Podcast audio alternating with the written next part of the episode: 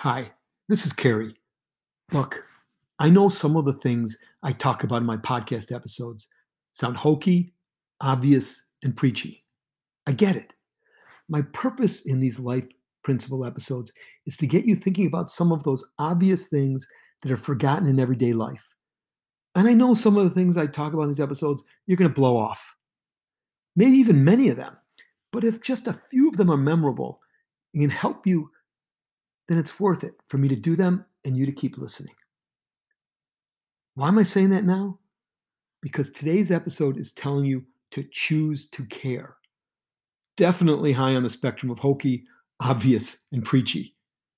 Because it's something that, of course, we should be doing as a matter of course in our everyday life. And most of you are doing this. In reality, it is something that people learn over time. Though I knew Though I, I, I do know that some people don't learn this ever. The minority, but some people don't. The sooner you learn it, the happier you're going to be with your life. That's why there's selfish reasons for caring. There's selfish reasons. this whole idea of caring applies to people, to stuff, and generally to life. When people are young, they tend to have a who cares attitude. Or as my kids tell me, chill, dad if it doesn't directly impact them, then it doesn't really matter. Even if it does impact them, they often feel that isn't uh, cool is probably the wrong word. That's what I would use, but it, it's not cool to care about it. Actually, you know, I'm not referring to my kids because my kids, I think, are very caring. They don't take after me as much as they take after my wife. When I say care about people, stuff in life, here's what I mean. When it comes to people, Expand who you care about. Of course, you're going to care about those in your immediate circle. Expand that caring to others outside your immediate circle. And I don't necessarily mean donating time or money, though that, that's very nice. I mean truly caring and thinking about others you have day to day contact with. The more involved you are and bring them into your life and care about them, the more happy you're going to be. When I talk about caring about stuff, which I've talked about in previous podcasts, as it pertains to money more, but I'm expanding it here to include any physical stuff, even if it's not yours. If there are things you find un- unimportant, but they're important to people you know, then make it important to you. For example, your friend may care about cleanliness in his house.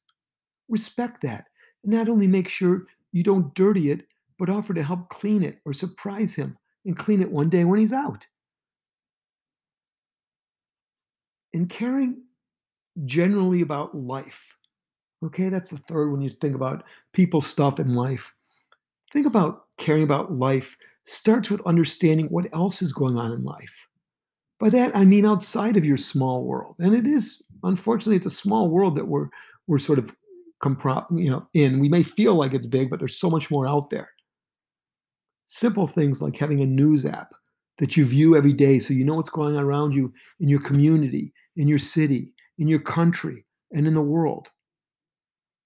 I contend by doing this every day, a byproduct from this will be you start to care about more things around you, locally, nationally, and in the world. And ultimately, you're going to generally start to choose to care about more things in life. Again, choosing to care is a theme, it's an idea, but there's a lot of things to care about that are going to enhance your life. I've talked a lot about the subject of caring, right, for the last few minutes. Of course, you know there are so many reasons to care. But here's something interesting and why I started on the subject. While you aren't doing it to be selfish, there are a couple of real selfish reasons to choose to care that are important. One, it helps you develop a purpose in life. A purpose.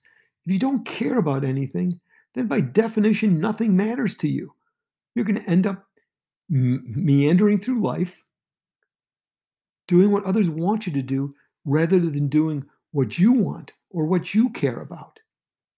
Develop that purpose in life by caring.